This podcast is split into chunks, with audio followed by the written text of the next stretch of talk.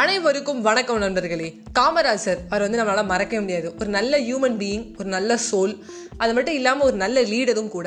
அவர் வந்து மக்களை வந்து எப்படி வந்து படிப்புக்கு வந்து தசை திருப்பினாரு அப்படின்னு பார்த்தீங்கன்னா ஸ்டூடெண்ட்ஸுக்கு வந்து மதிய உணவு கொடுக்குறோம் அப்படின்னு சொல்லோடனே பேரண்ட்ஸ் அனுப்புவாங்க அப்படிங்கிறதுக்காகவே தான் அந்த மதிய உணவு திட்டத்தை வந்து கொண்டு வந்தார்.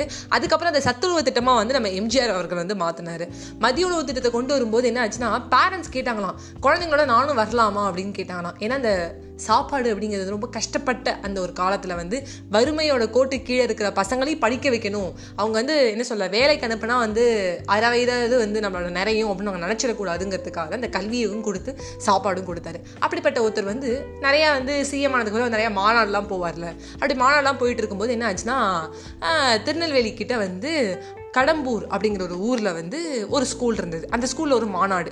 அப்படி வைக்கும்போது வந்து இப்போ பத்தாம் தேதி வச்சுருக்காங்கன்னா ஒன்பதாம் தேதியிலேருந்து பயங்கர மழை. பத்தாம் தேதி அன்னைக்கு வர முடியுமா என்னன்னே வந்து தெரில எல்லாருக்கும் ஒரு யோசனையாக வேறு இருந்தது. வருவாரா மாட்டாரா காமராஜர் அப்படின்னு சொல்லிட்டு முதல்ல ஒரு ஸ்கூலுக்கு போயிட்டு ரெண்டாவதாக இந்த ஸ்கூலுக்கு வந்தார். இப்போ இங்கே வரும்போது என்ன ஆச்சுன்னா அவர் வந்து உட்காராரு மழையும் பெஞ்சிருந்தா இருக்கு ஒரு பக்கம். சில சில சிலசன்னு பெய்யுது. மைக் ஒருத்தர் பிடிச்சி அவர் மாட்டுக்கு வந்து பேச ஆரம்பிச்சிட்டாரு. தென்றலே ஆரே கரும்பே முத்தே பாலமே அப்படின்னு. பாசன்கிற பாஸ்கரன்ல ஆரியா சொன்ன மாதிரி நல்ல வந்து மானே தேனே மயிலே குயிலேன்னு போட்டுக்கோங்க அப்படிங்கிற மாதிரி ரொம்ப புகழ்ந்து சொன்னார். இவரால் முடியவே இல்லை. அவர் ஏண்டே வந்து என்ன பண்ணிட்டாரு? நிறுத்துங்க. நீங்கள் சொல்கிற புகழ்ச்சியை கேட்கறதுக்கு நான் இங்கே வரல.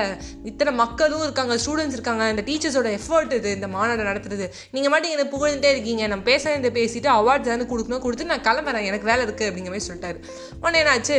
நிறுத்தினதுக்கப்புறம் இவர் ஒரு ரெண்டு வார்த்தை பேசினார். எல்லாம் சொல்லி முடிச்சதுக்கப்புறம் பயங்கர வந்து என்ன சொல்ல மாஸ்டர் படத்தில் வந்து நம்ம எஃப்டிஎஃப்எஸ் ஷோவில் எப்படி கத்துவாங்க? அந்த மாதிரி எல்லாரும் கத்துனாங்க. தலைவரே அப்படின்னு சொல்லி கத்துனாங்க அப்புறம் காமராஜர் என்ன பண்ணார்னா வந்து அவரோட ஜீப்பில் ஏறி என்ன பண்ணுறாருன்னா போகிறாரு போயிட்டே இருக்கும்போது என்ன ஆச்சுன்னா எல்லாருமே வந்து மாலை கொடுக்குறாங்க. அந்த மாலைலாம் வாங்கி போட்டுட்டு கையில் கொடுத்துட்டு அப்போ என்ன ஆச்சுன்னா ஒரு பெரியவரை பார்க்குறாரு அந்த பெரியவர் வந்து நாலே நாலு மல்லிப்பூ தான். ஒரு சின்ன ஒரு சின்ன மாலை மாதிரி அந்த மல்லிப்பூ மாலை மாதிரி அவர் செஞ்சிருக்காரு. கையாலே செஞ்சிருக்காரு. அவர் ரொம்ப தள்ளி இருக்காரு. ஏன்னா அவரால் முந்தி அடிச்சுட்டு முன்னாடி வர முடியல. அவர் என்ன பண்ணுறாருன்னா அப்படியே வந்து நின்று ஒருமே ஏக்கமாக பார்க்குறாரு அதை பார்த்து காமராஜர் என்ன பண்ணுறாருன்னா எல்லாரும் தள்ளுங்க அவரை கூப்பிடுங்க அப்படின்னு சொல்லி முன்னாடி கூப்பிடுறாரு. முன்னாடி கூப்பிட்டதுக்கப்புறம் ஒரு மாலையை வந்து அறிவிச்சிட்டு போகிறாரு அவர் கண்ணில் லைட்டாக ஒரு கண்ணீர் வருது.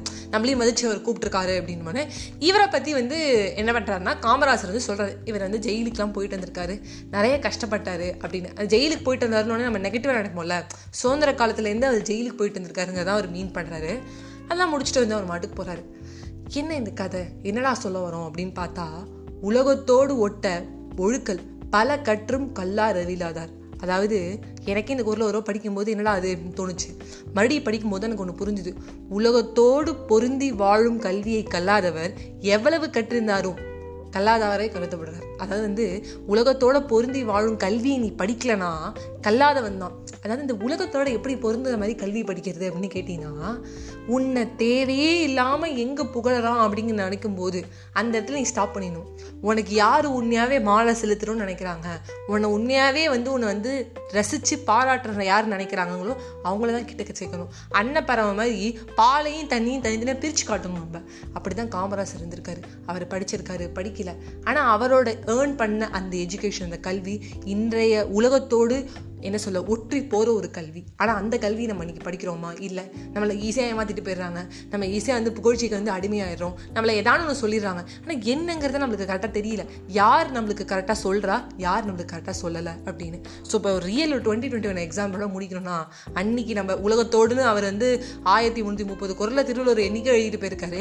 இன்னைக்கு சொல்கிறாரு சிவகார்த்திகேயன். ஏன்னா நிறைய பேர் வந்து புகழ்வாங்க ஸ்ரீஃபீல எல்லாமே நான் வந்து நல்லதுன்னு நினச்சி அதை ஏற்றுக்கிட்டே இருந்தேன். அப்புறமா எனக்கு தெரிஞ்சு எனக்கு என்ன வரும் என்னை யார் உண்மையாக புகழ்றாங்க? அது தெரியாமல் நான் மட்டும் பல பல காட்டிட்டு இருந்தேன் அப்படின்னு அவர் ஒரு இன்டர்வியூவில் சொல்கிறார் இப்போ ரீசெண்டாக ஸோ அந்த மாதிரி காமராஜர் சிவகார்த்திகேயன் மாதிரி நம்ம யார் நம்மளை புகழ்றாங்க? யார் நம்மளை புகழலை? யார் எங்கே செய்கிறாங்க தெரியல. ஏமாறுறானே. அவனுக்கு தான் தண்டனை ஜாஸ்தி. வணக்கம் நண்பர்களே. நன்றி நண்பர்களே.